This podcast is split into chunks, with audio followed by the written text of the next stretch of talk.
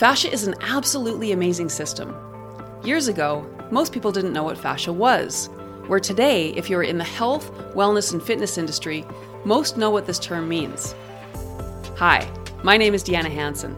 I am the founder of Fluid Isometrics and Block Therapy. And my name is Quinn Castelane. I'm the VP of Block Therapy and Deanna's nephew. Welcome to the Fascia Masters podcast. Fascia is the connective tissue that holds our entire body together. The fascia system is involved in every aspect of your health, from pain, size and shape, how you age, athletic performance and recovery, and even managing trauma and emotions. The list goes on. When you learn how to decompress your fascia, you experience incredible changes to every level of your being. The Fascia Masters podcast discusses everything fascia and is dedicated to empowering you with the knowledge you need to become your own self care advocate.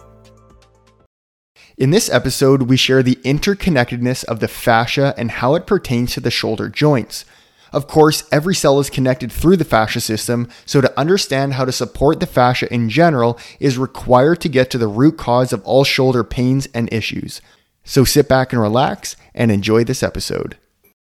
Welcome to another episode of the Fascia Masters podcast. My name is Quinn Castelane. I am the VP of Block Therapy, and of course, we have Deanna Hanson, the founder of Block Therapy. And today we're going to be talking about a very common area of issues. It's a ball and socket joint. May have heard of frozen shoulder. I yeah. just gave it away. Any issues in the shoulder? So yeah, we are of course talking about the shoulders and how we address shoulder issues, which is not necessarily a typical way. And when you understand the fascia system and how that can manipulate and torque and pull the entire body out of alignment, why it's so important to release certain areas of the body to actually help fix and at least make benefits and gains with your shoulders. And then I've also experienced a lot of, I've always had issues with my shoulders. So I have a lot of personal experiences with it. Same with my brother. We both popped our shoulders out probably 10 times on each shoulder. He separated his shoulder. And there's times where you're younger, you think there's no hope.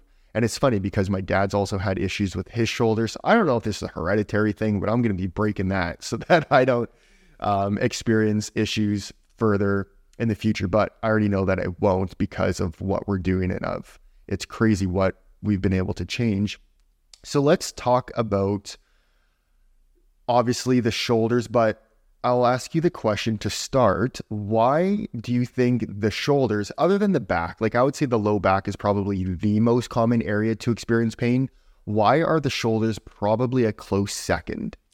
Uh, well, I think the nature of the ball and socket joint, we have this range of motion that we can access if everything is properly aligned.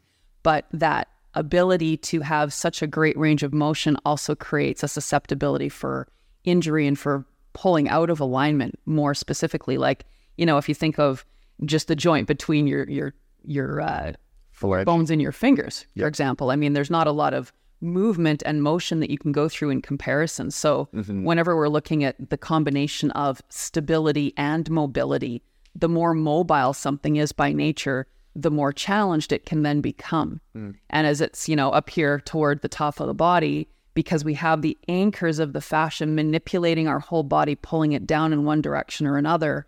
The shoulder joints are going to be like the head, they're going to be um, dealing with those anchors and responding to them. Mm. So that's why we, again, we approach shoulder injury so differently because if we don't address the fascia in the full body, we're never going to pull that rib cage back into correct alignment to ensure that joint has the stability as well as the mobility. Right.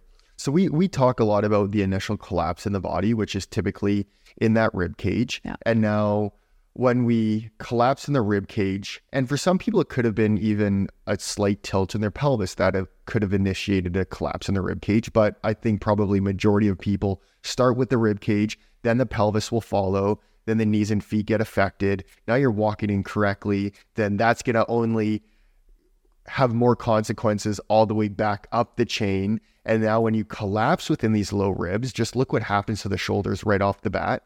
And they start to internally rotate, they get hiked up a little bit too much. And now you're just in this state of collapse. And then it gets frozen. So, understanding the fascia, how it connects all systems, structures, fibers, cells in the body together. And it's kind of like a magnetic seal that happens. It's only going to be gripping into these other areas of the body. And then, literally, as you mentioned, anchors, or it's yanking the shoulder out of alignment so that it's just causing that less range of motion in the shoulder joint. Exactly. And if you think about, like, if you look at a skeleton and the actual alignment of the arms is with the palms facing forward, mm-hmm. Do you see anybody walking around with their palms facing forward? Yet that's how we should be naturally at rest. So that's one of the things that we teach people to do with correcting alignment is turn those palms forward and and walk that way. And it's funny because whenever I do that, people say, "Well, I'm going to look so funny." And it's like, "Well, that's actually how our bodies are built to be at rest." I mean, does it look any funnier to have the backs of the palms facing behind you as you get pulled forward and down? And and then what do, what that does to the rib cage because we have this scapula bone that tracks over the ribs to create all of this wonderful movement in the arm. Yet if the ribs are pulled out of alignment, now you don't have that ability for the tracking mm. of the scapula to occur, which is where we're going to see things like frozen shoulder. But again, it's those compensations, you know, that that occur because we're designed to move. Mm-hmm. So, I mean, how many times have you maybe been on the golf course and you tweak something and you want to keep playing? So you just adjust yourself yeah. to be able to still go through that range of motion, but you've created an adaptation mm-hmm. that if it doesn't get corrected, that's now part of your fascia system in the way that you wind up. Mm-hmm. No, that's very common. And that happens to people all the time. Um, even happened to my dad with his back. Like you want to you want to you'll figure out ways to do things you love through compensations regardless. And you don't think of the consequences necessarily in the moment you're like oh that feels weird. But then you have to do these very quick subconscious or even unconscious movements just to make your golf swing a golf swing or to position your body properly to play any sport that you're wanting to yeah. And the thing is, we're so highly adaptable until we're not. Yeah. So again, unconsciously we do that. I remember once I was I was uh, on a trip and I was wearing a pair of sandals and I ended up getting a blister on my toe. And for about an hour, I had to walk with this blister. And the way that my whole body hurt the next day as a result of shifting my body weight so I didn't put pressure on that blister, that was such an eye opener for me because everything hurt. And then you think of, you know, if you don't change those compensations, again, now we get pulled into a new pattern of adhesions being developed and then what cells aren't being properly fed and clean and so on and so on. And the denser we become as a result of those adhesions and then how gravity manipulates us even even more. Yeah. So yeah, when we're dealing with shoulders though, it's it's it's kind of fascinating because again, we've got this beautiful mobility, but that also creates a problem down the road with those compensations. Yeah, 100%. So when people experience shoulder issues, they can work directly in the shoulder. This is how tip, pip, geez, if I can get my words right here. people typically will do range of motion exercises or maybe strengthening the rotator cuffs or working on external rotation if they're internally rotated, focusing a lot on the muscles. I've even heard of calcifications in the shoulder joint. There's some, I don't want to say chiropractors, but certain, we'll say body workers will kind of find where that sticky spot is and like break it off, which is really interesting. I think actually my dad told me about that mm. a long time ago. And I'm not saying these are necessarily things we would recommend to do. We're not about force or breaking something, it's about persuasion and melting and through that process realigning. So people always want to work in the shoulder joint, but that's again just trying to do a quick fix because that's not what caused it. Now, even if there was actually, this is a question for you. So, even if you have an acute injury to your shoulder, yep. and let's say you had great alignment, let's just put together this scenario. So, you're in great alignment, you practice block therapy, but then boom, you get your shoulder di- is dislocated or you separate your shoulder. What kind of protocol or what would you say would be an effective way to treat that? Do you think you have to be still working in these cause sites if you've already, like, let's say you've already released these cause sites in a hypothetical situation? how would you view the rehab to that shoulder?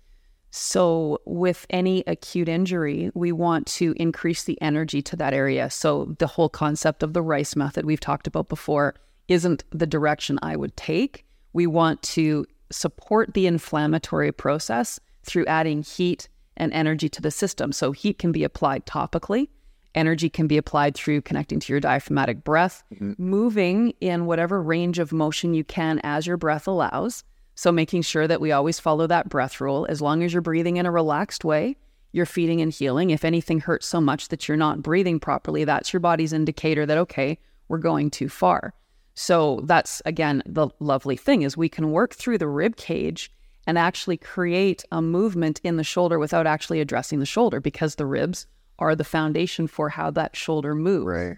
So we do um, share how to do chair work if people can't actually lift that arm up even just placing your hand where the pain is, you know, putting pressure in there for three minutes as a minimum, not rubbing. Same with blocking. We're going in and we're holding. And then that pressure overrides the pain. So that helps with that negative sensation, as well as it creates heat. So when you combine that breath with that pressure, you're directing heat and energy into that space. And of course, whenever we have an injury, the body's natural response is inflammation. So we simply are allowing the inflammation to do its job, which is to heal. Mm. And so that's, I mean, like like any other injury, I would always approach it um, in those ways. And of course, if you have a dislocation or a fracture, you want to get medical attention. However, there's so much that we can still do on the other side to support the healing, no matter what the situation. I remember we've talked about um, Lisa Songer Burke. She's one of our teachers. She's the one that crashed into the um, ice wall. Ice wall. And then this was this was crazy because like a year after, she's feeling so good. And it's Christmas Day. And so now she's, I mean, what a rock star. She's back on her sled, right? She's back on her sled and a deer hits her mm-hmm. and she falls off the sled and she breaks her shoulder. Yeah. The arm that we were working on. So, I mean, crazy. But she called me right away and, you know, she started to block around the areas that she could. So she had the baby block behind her, and she was working that range of motion and she healed that very quickly. Yeah. And so didn't mention that at the B2 workshop, how fast it healed, and she has zero issues with it. Yeah. So, um, but I think one of the most important areas, and we share this on our YouTube channel a ton, if people have issues with the shoulder, the area, that upper rib position that we share with the towel or on the block, it's so important because if I've been sitting in this hunched forward alignment, the shoulder blade will literally migrate and then glue onto the ribs in this space. So working through here, whether a towel or the block is yeah. only going to melt those adhesions that are holding that scapula out of alignment to allow it to track back. I, I love how you said that because I was just going to mention that. A buddy of mine separated his shoulder years ago, and I golf with him pretty well every week when we're able to golf. And he always talks about the upper side rib position, how that is the position that just saved his shoulder. And he'll do that all the time. He does the belly position pretty well every day as well, just to help with everything. And then he works a lot in those upper side ribs. That would be probably one of the better places I would definitely recommend to work. Yeah. Um, so now let's talk about, I would say more of an average, or sorry, not average, more of a common shoulder issue is just time. Over time, we're collapsed. Why is my shoulder hurting randomly? Ah, now it's hurting a little bit more, but you avoid these little signs and you're just like, oh, I'll probably just heal and get better over time. But it doesn't because you didn't do anything specifically to address it. This is your body giving you these little hints like, hey, you know what? Something's going on here with your shoulder. It's causing some irritation, some inflammation and it's just not being treated properly. And then boom, now it's like, oh, this really hurts. I slept on it funny, and then you can hardly move it. Or then it's more susceptible to get injured when you're playing a sport or doing an activity or working out or whatever the issue is. So this is where we need to really focus on those cause sites because it didn't start in the shoulder. It started with a collapse elsewhere. And first thing we would probably always talk about is start with the belly, work all throughout the rib cage. And what's also really cool is, of course, we have to focus on the lower body foundation because that is such a foreign concept to people, even to myself at times. How, uh, how can my feet, my calves really be affecting my shoulder joints? Well, they really are. But I want to talk a little bit about the arms because, like the legs to the hips, the legs directly affect the hips and that ball and socket joint. Similar to the arms to the shoulders, they directly influence the shoulder joint.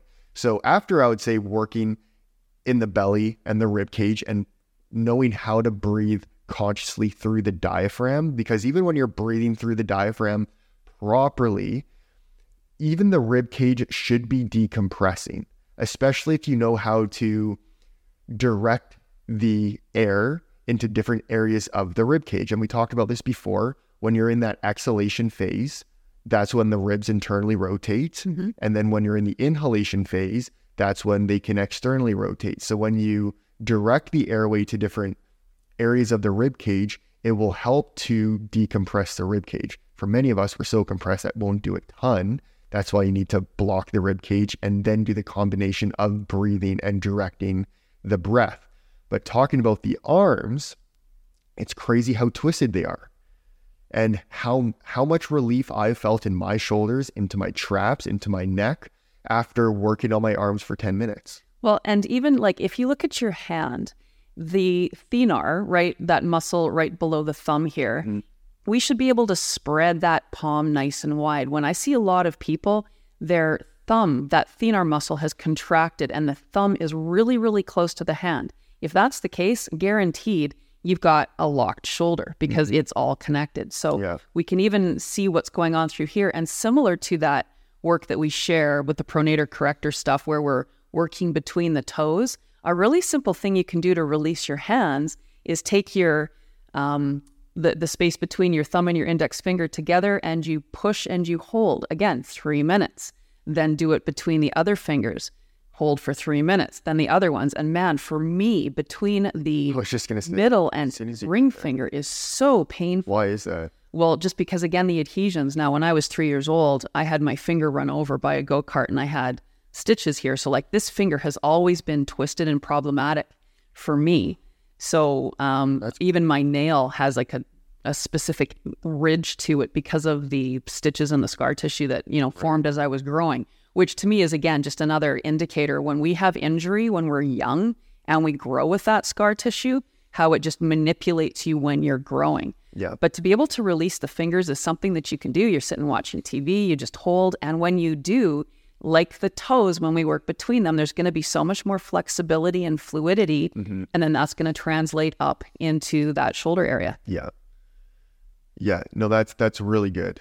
Though those are huge changes that I noticed. Just doing positions, uh, like the hand position on your back, any positions really in the arm, you always feel that release in the shoulder. So this is where it's funny because people ask for a protocol. And when you give somebody a full body protocol approach to address the shoulders, they're they like, yeah, they're like, what am I getting myself into? And that's where you have to like tailor it a little bit and say, okay, well, we are going to be focusing quite a bit in the shoulders because they they need to feel that more so immediate relief just so that they can have hope and yes. see what it feels like again. I totally agree. So definitely starting in the belly, then the rib cage, the upper ribs, you're already going to be feeling relief. Then working in the armpits. That's phenomenal position to work to directly in the shoulder joint. Then working in the arm, that's all going to be more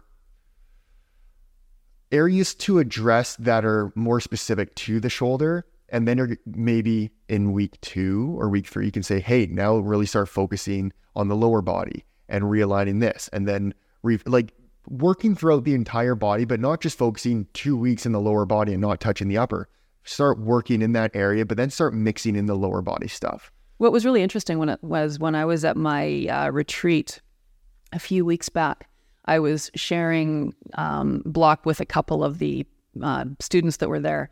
So this one woman, I basically put them through a very simple seven position protocol. We did belly, we did hip flexors, lower ribs, and then I had her do her upper ribs on the one side.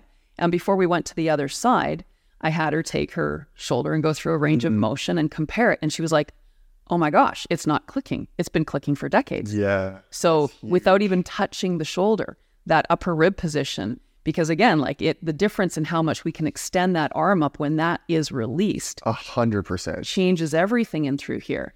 So that's another good thing to do too is give people that prompt. Okay, like let's let's see where you're at before you do something and then do it and then see where you're at after. The sideways positions. I mean, it's, it's all of this side stuff. It's Yeah. so impactful.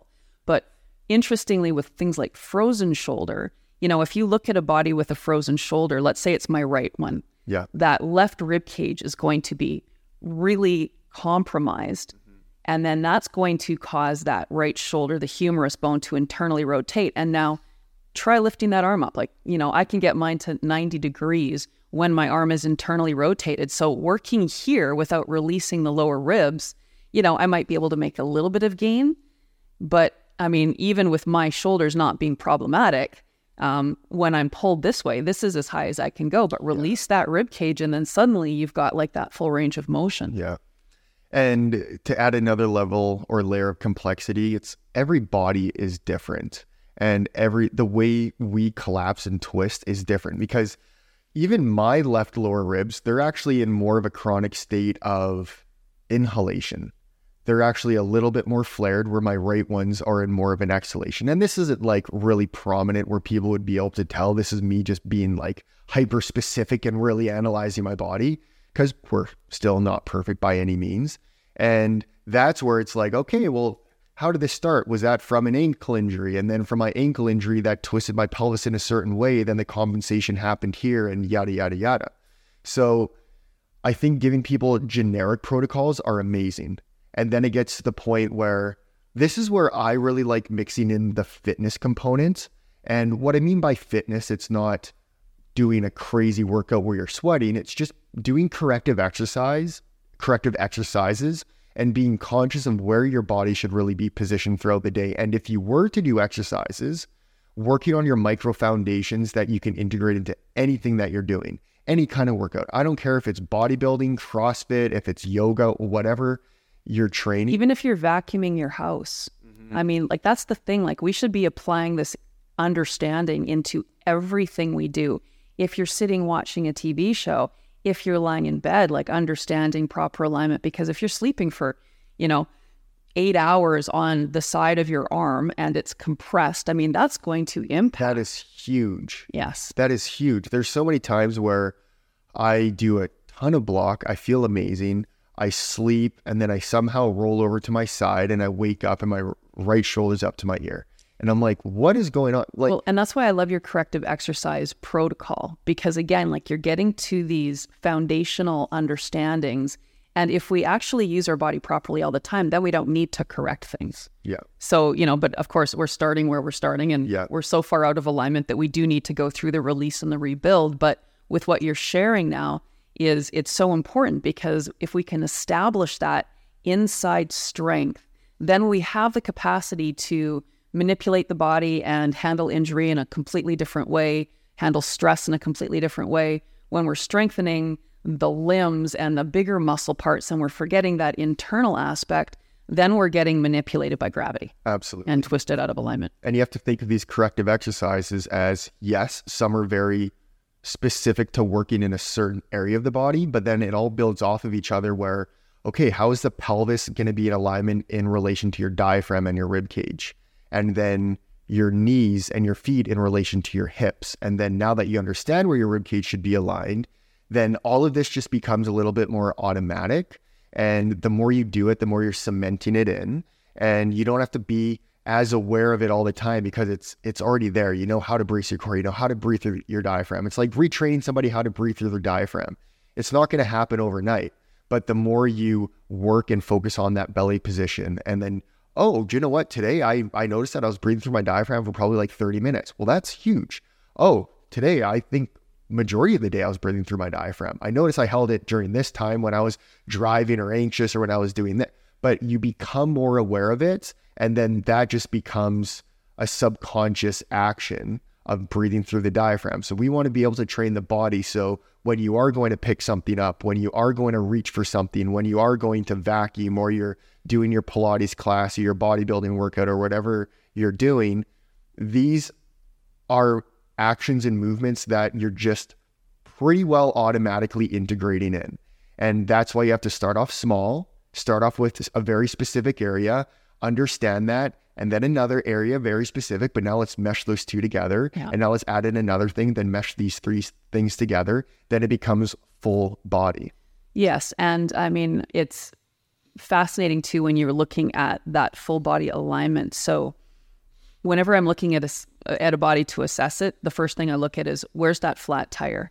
So, if you imagine that, okay, and if you look down at your feet, it's likely the one that's pronating more. It might have a bigger bunion, it might be more externally rotated. So, that's going to be what's pulling the body out of alignment. So, if you imagined walking a big dog that's in control, you know, it walks beside you and there's no yanking on your body. But imagine walking a 120 pound dog that has no control and it's pulling you, mm-hmm. pulling you, pulling you. What are you having to do to stop yourself from landing flat on your face? It's the opposite side of the body at the back that is having to contract mm-hmm. to prevent that forward pull. So that's why looking at that full body and creating those foundations from the floor up are so mm-hmm. important. Because again, if I'm pulled over, you're always going to see one shoulder is lower and the other one is higher. That higher one is in response to that pull. So again, you can spend forever working on pain in your shoulder or your upper back or wherever it happens to be, or that carpal tunnel, because as that arm now gets internally rotated, mm-hmm. that's blocking the flow into the hand. So, I mean, any issue from basically the shoulder to the fingertips, it's all part of the same system. Well, everything is part of the same system. Mm-hmm. But again, just, you know, walk around with an anchor or a, or a 10 pound weight in one hand for a day. See what you do. See how your body feels. Yeah. And yeah, so I, I love that you said that because I, I did a YouTube video on this recently if you have uneven shoulders. And I've always had issues with my shoulders. Like as I mentioned at the beginning of the podcast, they always seemed to be hiked up. They were more rounded. You always taught me when I was younger, like really young, probably like eight, ten years old, like bring your shoulders back and down, bring your shoulders back and down. That's a cue that I've always remembered. And that's definitely helped, especially when you're at a young age. But just how we've evolved, we see this as being a little bit more complicated than that. But anyway, so I talked or I did a, a YouTube video literally on this a few weeks ago. And it's on the right shoulder, typically being lower and more internally rotated than the left. And it's crazy how this is such a full body approach because they'll say this is your right BC brachial chain area. And then you have the pelvis in relation to that. But so many people talk about that this starts with the pelvis. But then you have to think of the legs. The legs directly influence the pelvis and the hips. So then the hips influence the spine, the rib cage, then the arms influence the shoulders. Like you can, people can kind of see that, yes, we are really connected. But, anyways, so for a lot of people, it's a hiked up right hip. You lose that space on the right side. Now you're collapsing internally rotated because your majority of people are right handed. So they're always in this way and pull, being pulled forward with the right side, their right arm dominant. Mm-hmm. And then you typically have a pelvis that will actually rotate to the right. And then I mentioned hiked up. And then your thoracic spine will rotate to the left to compensate so that you're actually like facing forwards. And then the shoulder blade will start to wing out.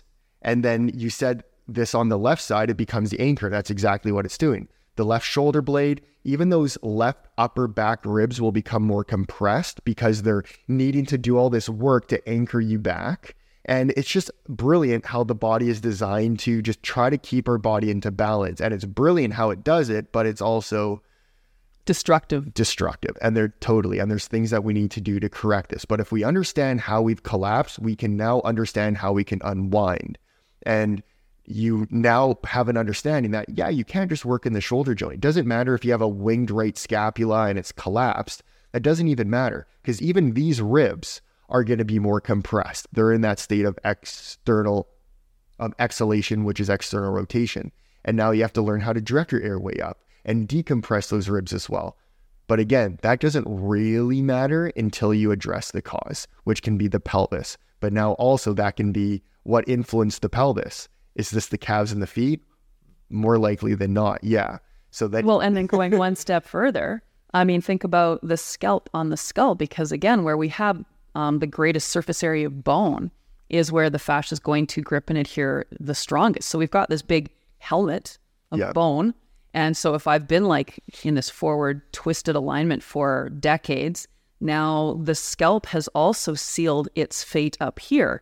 So how am I going to address the shoulder if I don't address the head and the neck 100%. and bring that back into alignment? Totally. And so it, it's fascinating because I know people do get probably frustrated thinking, well, geez, you know, I'm just trying to fix my shoulder. Yeah. I don't want to work my whole body. But when you do, and then you, you can be surprised because suddenly it's that work that you did in that opposite wrist that suddenly created that release in that Yeah. space. And then you, you just see it from such a different perspective. Well, and even it's doing a full body approach, let's say to address your shoulder, like for sure, we or I would give more specific protocols for the shoulder and different shoulder exercises to do.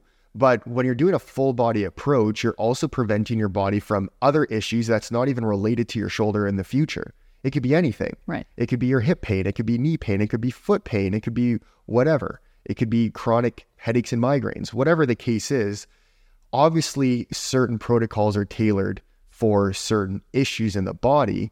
But if you're missing the components and leaving out the lower extremities, then then yeah, that's going to cause issues.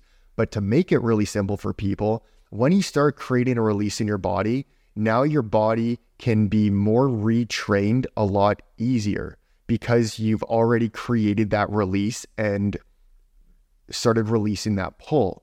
Once you do that and you understand just where the body should be aligned and how your pattern of collapse is, then you just have to focus on unwinding it. And it's really not that challenging or overwhelming when you're given these protocols to do. Yeah. So, where should the feet be aligned? Where should the knees be aligned in conjunction to the feet, similar with the hips? And then if it's rotated, okay, do exercises to rotate the pelvis back, drop that hip, and then rotate the spine, focus on thoracic rotations in the opposite direction. It's going to cramp, it's going to suck, it's going to be painful, but hold it, breathe. And then once you've worked on that area, then start focusing on that shoulder joint because yes, there's obviously going to be issues in there, but if you start just doing exercises, even like really good mobility exercises, I was showing you this before the podcast, but holding a dowel with fairly wide, and then you're doing full rotations over your head all the way to your back and and forwards, doing 20 repetitions of that. If your shoulders are out of alignment and you're doing that, that can that can cause more irritation to the shoulder joint. So you don't want to just jump into that. But I think it's a phenomenal exercise to do when you have a greater understanding of your shoulder joint, the alignment, and um, then you can start making incredible progress. And that's why I love giving people the prompts to start using the opposite side of their body. So again, vacuuming, you know, it's, it's, it's an exercise. Like it takes energy to vacuum. If you actually start doing things with the opposite side of the body, now instead of having to figure out exactly how you've been pulled out of alignment, you just start using the opposite side. So you mm. actually naturally start pulling your body into more of a balance. If you've been sitting cross legged with only your right leg over your left, your whole pelvis is twisted. Switch it up. See how it feels. At first, it will feel really strange and really awkward and might be quite uncomfortable, but work to the point where it becomes what's even normal. Yeah. And it was in yoga years ago when I first started. Um, you know, they would have us, okay, gla- grasp, clasp, Clasp. clasp, whatever, clasp your fingers together. And now, whatever is natural, switch it up so that the other thumb is on top and continue to do that kind of stuff. So, what side do you chew on? That's going to impact everything. So, the more you can just bring these things into your daily living, it doesn't take more time out of your day to grab a glass with the opposite hand or to open the fridge with the opposite hand. Mm-hmm. It just takes a little bit of conscious attention in the beginning. Mm-hmm. And then before you know it, you can use both sides equally. And then you're not having to exhaust one side of the body. And then the other side just becomes frozen and anchored because it's not moving. Mm. So that's just another great tip that people can start applying no matter what you're doing right away is just change it up. Imagine you don't, if you're right handed, imagine you can't use that right hand for one day mm-hmm. and see what it feels like to start moving in that other direction. Yeah, no, I think that's such a, a good piece of advice to do. So I think with the combination of blocking, yes, in areas we mentioned that are a little bit more focused around the shoulder, but then making that a full body approach, plus doing corrective exercises to feel where the body should be aligned because a lot of people just don't know how to activate certain muscles. It's foreign. They're literally turned off and certain ones are overworking. Getting that ready and and prepared and engaged and reintegrate these muscles back in and these cells back in and then doing things in the opposite way, that is a recipe for like improvement.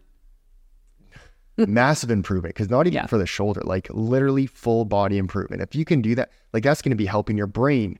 Uh, we did a, a discussion on concussions, on because it's visual as well. Now, if you're starting to use the left side, now your whole head and your eyes are going to be aligned differently, Yeah. and you're going to be seeing things differently, and you're going to create more balance, and that's going to change you, how your brain functions. Like it's all so connected. It's absolutely insane.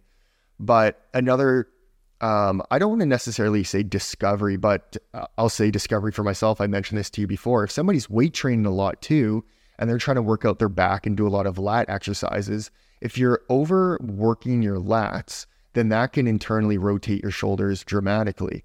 And that was something I focused on a ton was pull-ups, uh, lat pull-downs, all of these things, really focusing on engaging the lats. And yes, you, you want to be doing this, but you can't make that a primary a primary back exercise, especially if you have rounded, rounded shoulders, because when you look at the insertion and origin of the lat and then it connects to the humerus bone, your upper arm bone, that's directly affecting your shoulder joint as well. And I notice that if I do more lat focused exercises, so people are just doing lat pull downs or doing any or pull ups or any kind of exercise, try not to engage them as much and make sure that your shoulders aren't rolled forward and you're shrugging up too much. You have to be so aware of.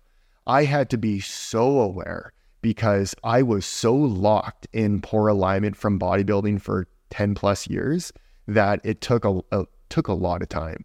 And when you finally start realizing what exercises are causing certain things and to avoid them, and then, yes, training the other body to create balance, then You mean the opposite these- side of the body. Yeah. opposite, uh, yes. But then you make breakthroughs and you're like, oh my God, I did that just once and I'm noticing a change. It's pretty cool. So, wow, the shoulders, hey? Yeah. Yeah. It's a lot. It is So- a lot. But uh, to make it the absolute easiest way possible is those initial protocols we talked about. Just start decompressing. That's the first thing your body needs. You don't need to be putting any more stress on the body. And then, yes, you can do things like scapular push ups to engage your serratus because that will be amazing for supporting your shoulder joints, especially for me, separating, not separating, uh, but popping out and dislocating my shoulder so many times. The dynamic W's we teach a lot. Mm-hmm. How how amazing do your shoulders feel after? They just drop like two inches Yeah. Yeah. doing the armpit position, spending three minutes. I remember training a buddy years ago. His shoulders were so hiked up after we worked on one side for five minutes, literally looked like a three inch drop in his shoulder just from working in the upper ribs and and the armpit. Yeah. So just start doing these things, start feeding your body with proper flow, releasing the adhesions, the tugging, and then start being aware of your posture and alignment and then integrate corrective exercises. Your body will be in a phenomenal, phenomenal spot. So Awesome. I think we're going to wrap up there. Yeah. We talked, we talked uh, a lot. gave a ton of great information and Yeah. and again just the, those exercises that you're sharing are so key and i've always said of the three pillars the building proper foundations is the hardest part because it's easy to block it's pretty easy to connect your breath changing your habits that's the hard part so again starting simple starting from those foundational pieces and then going from there from that inside out that's going to be yeah exactly what people need. Totally. Yeah. So a lot of the blocking pieces we have for free on the Block Therapy YouTube, I show more corrective exercises and stuff that are more related to, I would say, me, because like I, I want to fix my body and then share that with people. Or if somebody has a question or a suggestion, I want to figure out ways or show what I would do to help with that. So I actually have certain ones on my YouTube channel. Quinn Castelane is the YouTube channel name that shows more about uneven shoulders, for example, or certain exercises to do, but I'll always start with releasing. I'm never going to have somebody jump into corrective exercises. So um, start releasing corrective exercises, engaging the breath, working the opposite side of the body. You're you're going to be in great shape. So Yeah. Okay, a lot of information. That was a ton of fun. And um, yeah, blocktherapy.com if you want to download some free stuff. Uh, the YouTube channels we mentioned, and then uh, the Facebook community group. If you want to connect, go to Facebook, type in Block Therapy Community, and you'll be able to communicate with over 10,000 people, ask questions, and to get you started with this process. So that's everything, Jenna. Yeah, thanks so much, Quinn. That was Awesome. awesome information from you. Yeah, that was a lot of fun. So, anyways, well, thank you very much. And we'll see all of you. Thank you for tuning in and taking the time. This was a ton of fun. And we'll see you in next week's episode. Bye, everyone.